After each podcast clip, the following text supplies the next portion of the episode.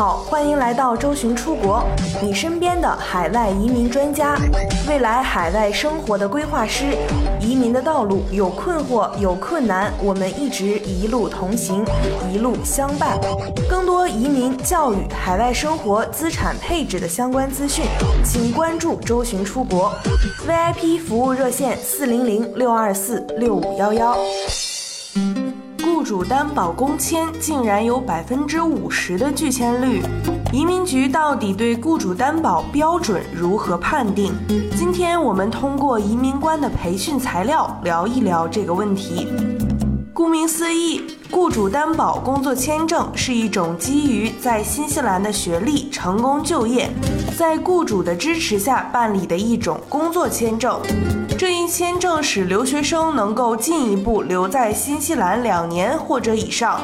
以便获得与学业相关的经验，以达到技术移民的要求。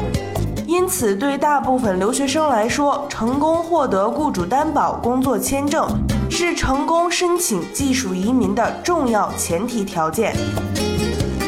申请雇主担保工签所需的申请材料十分简单。包括学历材料、工作合同、雇主担保表格几大项，于是很多申请人进入了材料简单、申请也简单的误区，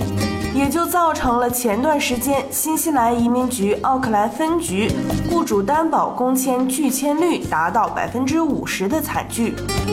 奥克兰分局所审理的签证均为申请人个人自行提交。无持牌移民顾问加持的申请，因此出现如此高的拒签率不算稀奇事儿。而由持牌移民律师递交的申请集中至奥克兰哈德森分局，其雇主担保工签的批准率保持在百分之九十左右。那么，雇主担保工签的申请难点到底在哪里呢？移民官们又是如何判定一个申请的呢？欢迎来到走进科学之移民官的培训材料怎么说？新西兰移民局在审批此类签证时，将关注申请人的学历、工作、雇主三大方面。简单的说，这一签证要求所学专业和从事的工作紧密相关。新西兰移民局在给移民官的培训资料中总结到。首先，申请人所持有的学历的专业方向与学历等级与其工作紧密相关。其次，申请人的背景需能够说服移民官，而审理的重点也就是在相关上。那么，新西兰的移民官们是怎么判定学历与工作的相关度呢？主担保工签是一种通往技术移民的途径，申请人的职位不需要满足技术移民中对技能职业的要求。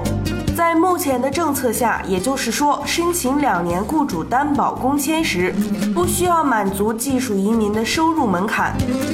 也不需要百分之一百满足技术移民的职位描述。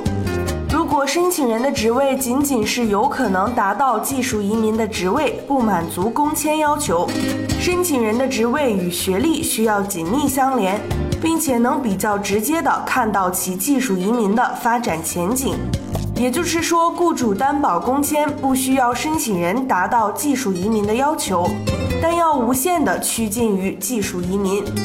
学历与工作的紧密相关性是签证官在审理雇主担保工签时的考察重点，主要从以下几个方面来评估，其中包括申请人是否在实际工作中需要用到其学习所得，申请人每天的工作内容有多少比例是与学历紧密相关的，对比申请人的职位描述与所学的具体课程。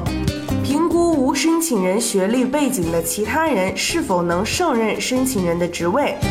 考察招聘广告中是否有注明申请人所持有的学历这一具体要求。薪水并不是判定学历与工作相关性的参考指数，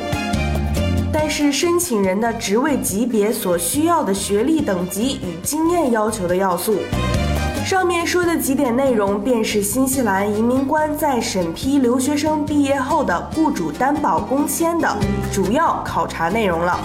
是不是觉得看完这些笼统的要求，具体放到自己身上还是一头雾水呢？那就对了。如何申请雇主担保工签，请向正规的移民公司寻求专业建议。